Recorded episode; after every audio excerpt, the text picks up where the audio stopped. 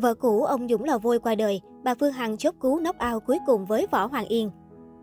Trong phát ngôn mới nhất trên mạng xã hội, bà Nguyễn Phương Hằng sinh năm 1971, bà chủ Đại Nam đã công bố thông tin bà Trần Thị Tuyết, vợ cũ của ông Huỳnh Uy Dũng vừa qua đời. Bà Hằng đồng thời cũng gửi lời chia buồn đến chồng khi biết tin. Theo tìm hiểu, bà Tuyết đã lâm bệnh một thời gian dài và đã qua đời sáng 17 tháng 10 năm 2021. Chị Tuyết qua đời, em cũng có chia sẻ với mọi người tin, mọi người cũng có gửi lời chia buồn với gia đình. Bà Hằng nói với ông Dũng.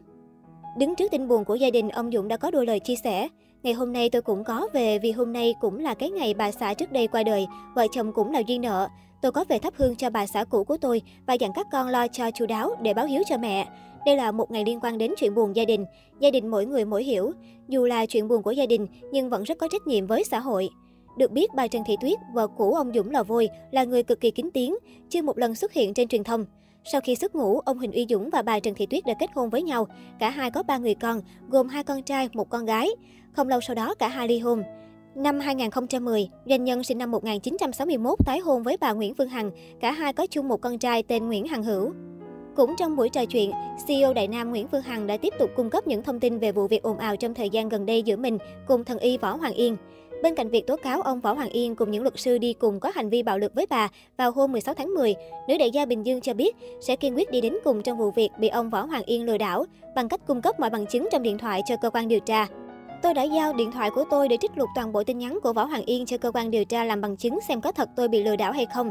Hay Võ Hoàng Yên vẫn tin tưởng rằng tôi không dám công khai những tin nhắn đó, không dám đưa điện thoại của tôi ra. Đồng thời bà cũng bày tỏ bức xúc và nỗi ức ức của mình khi rõ ràng bản thân là nạn nhân trong vụ việc lừa đảo nhưng vẫn bị nghi can đe dọa và thậm chí hành hung. Vì sao câu chuyện đã rất rõ ràng nhưng phải đi đến 4 luật sư và 5 người cùng tấn công tôi cùng một lúc? Nếu quý vị là tôi, quý vị sẽ làm sao? Tôi cam kết những gì tôi nói là sự thật. Thái độ bà Nguyễn Phương Hằng ở thời điểm hiện tại vẫn vô cùng quyết liệt, khẳng định bản thân sẽ gửi đơn tố cáo đến các đơn vị cấp cao để xem mọi chuyện sẽ đi đâu về đâu. Theo bà Phương Hằng, cho đến tận bây giờ, bà mới giao nộp điện thoại là vì đây sẽ là cú knock out cuối cùng để buộc tội ông Yên. Hiện vụ việc vẫn đang thu hút được sự chú ý của cộng đồng.